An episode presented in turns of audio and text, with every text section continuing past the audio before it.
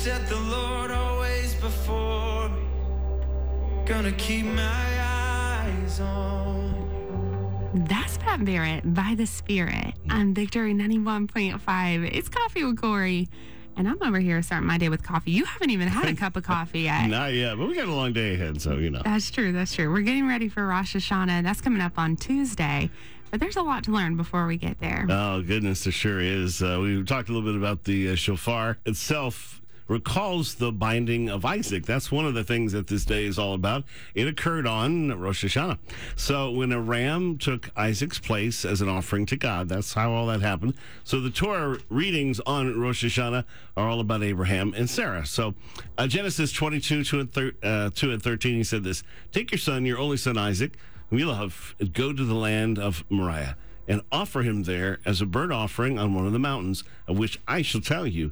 And Abraham lifted up his eyes and looked, and behold, behind him was a ram caught in a thicket by his horns. And Abraham went and took the ram, offered it up as a burnt offering instead of his son. That's a good day right there. But of course, it reminds us of Jesus, the first mention of love in the Bible. And it's also, even more so, reminds us of Passover when an animal steps in uh, in replace of the sacrifice. Shofars and trumpets in Scripture have a lot of connotations. They're mentioned almost 80 times in different contexts, summoning the tribes to the door of the tabernacle, getting ready to put up tents and move on as a warning, as an announcement, an inauguration of a new king, as a call to repentance, uh, building uh, as a battle cry, a victory shout, or even the sound of rejoicing.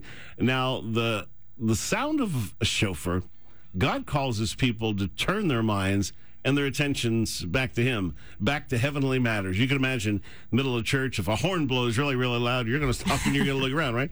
That's the whole concept. Same thing as with a shout or a declaration. Like I said, when they go, woo, it, it makes me, uh, uh, uh, changes my focus, right? Yeah. God's voice is the Hebrew word kol. It's also used for the sound of a shofar blast. So his voice, God's voice in scripture, is the same as the word of a shofar blast, or it's the same in the same sense that if it's our cry, our worship, it's we're actually using His voice in that sense. God's hearing something coming back to Him. We're uh, I'm almost like an echo of Him. So when you praise Him, when you worship Him, you're responding to Him. You're taking and using His voice in that sense. So what does the voice of God sound like? Well, He warns us when we start to stray but thankful for that one. Whispers encouragement to us when we struggle. I love that. Commands our enemies to flee. I really love that. Comforts us when we fall or we fail or we lose someone dear. Even sings over us and the deepest parts of us, too. In the good and the bad times, because life can be really, really hard, and He is familiar with our suffering. He does it with his presence through words or even groans that we can't comprehend. And he does it in symbolic sorts of ways too. The blast of shofar is, is one of the more interesting symbols of his presence because of course obviously god is the whole point of the scripture so he is the focus of everything so there's some kind of semblance there but since god speaks in different ways for different situations the shofar has several distinct blasts now tekiah in ancient Israel is one long sustained blast. It was a common reassuring sound that meant the watchmen guarding the city were on duty and all was well. It's, you know, 11 o'clock and all is well. Uh, shout. Uh, it reminds us that God is constantly drawing us near so that we might receive his strength and comfort. So, you know, if you feel peace, that's that word of tekiah. Uh, Shevarim, Shevarim the, uh, is those three consecutive blasts that signaled something significant was about to happen. That kind of a thing. So it gets your attention because it's not just one noise. You think, did I hear a noise? No, it's something else. Usually it meant good tidings. Uh, like God is rejoicing over us with singing or dancing. Most of us will never experience a crowd applauding us for our achievement on earth, on a, on a field of play or something. But if we draw near to God in those moments, what we feel is his deep affection.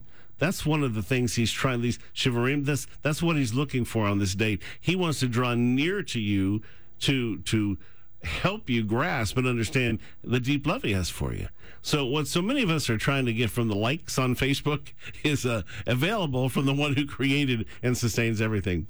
And of course, the word we've used a bunch this morning, teruah, is that nine rapid bursts. I won't do nine, but that kind of a thing. That's the sound of alarm. It meant you were under attack.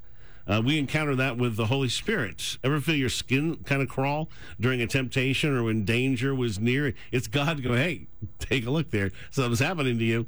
Well, like Israel, we all need to be alarmed so that we become aware of sin that separates us from God.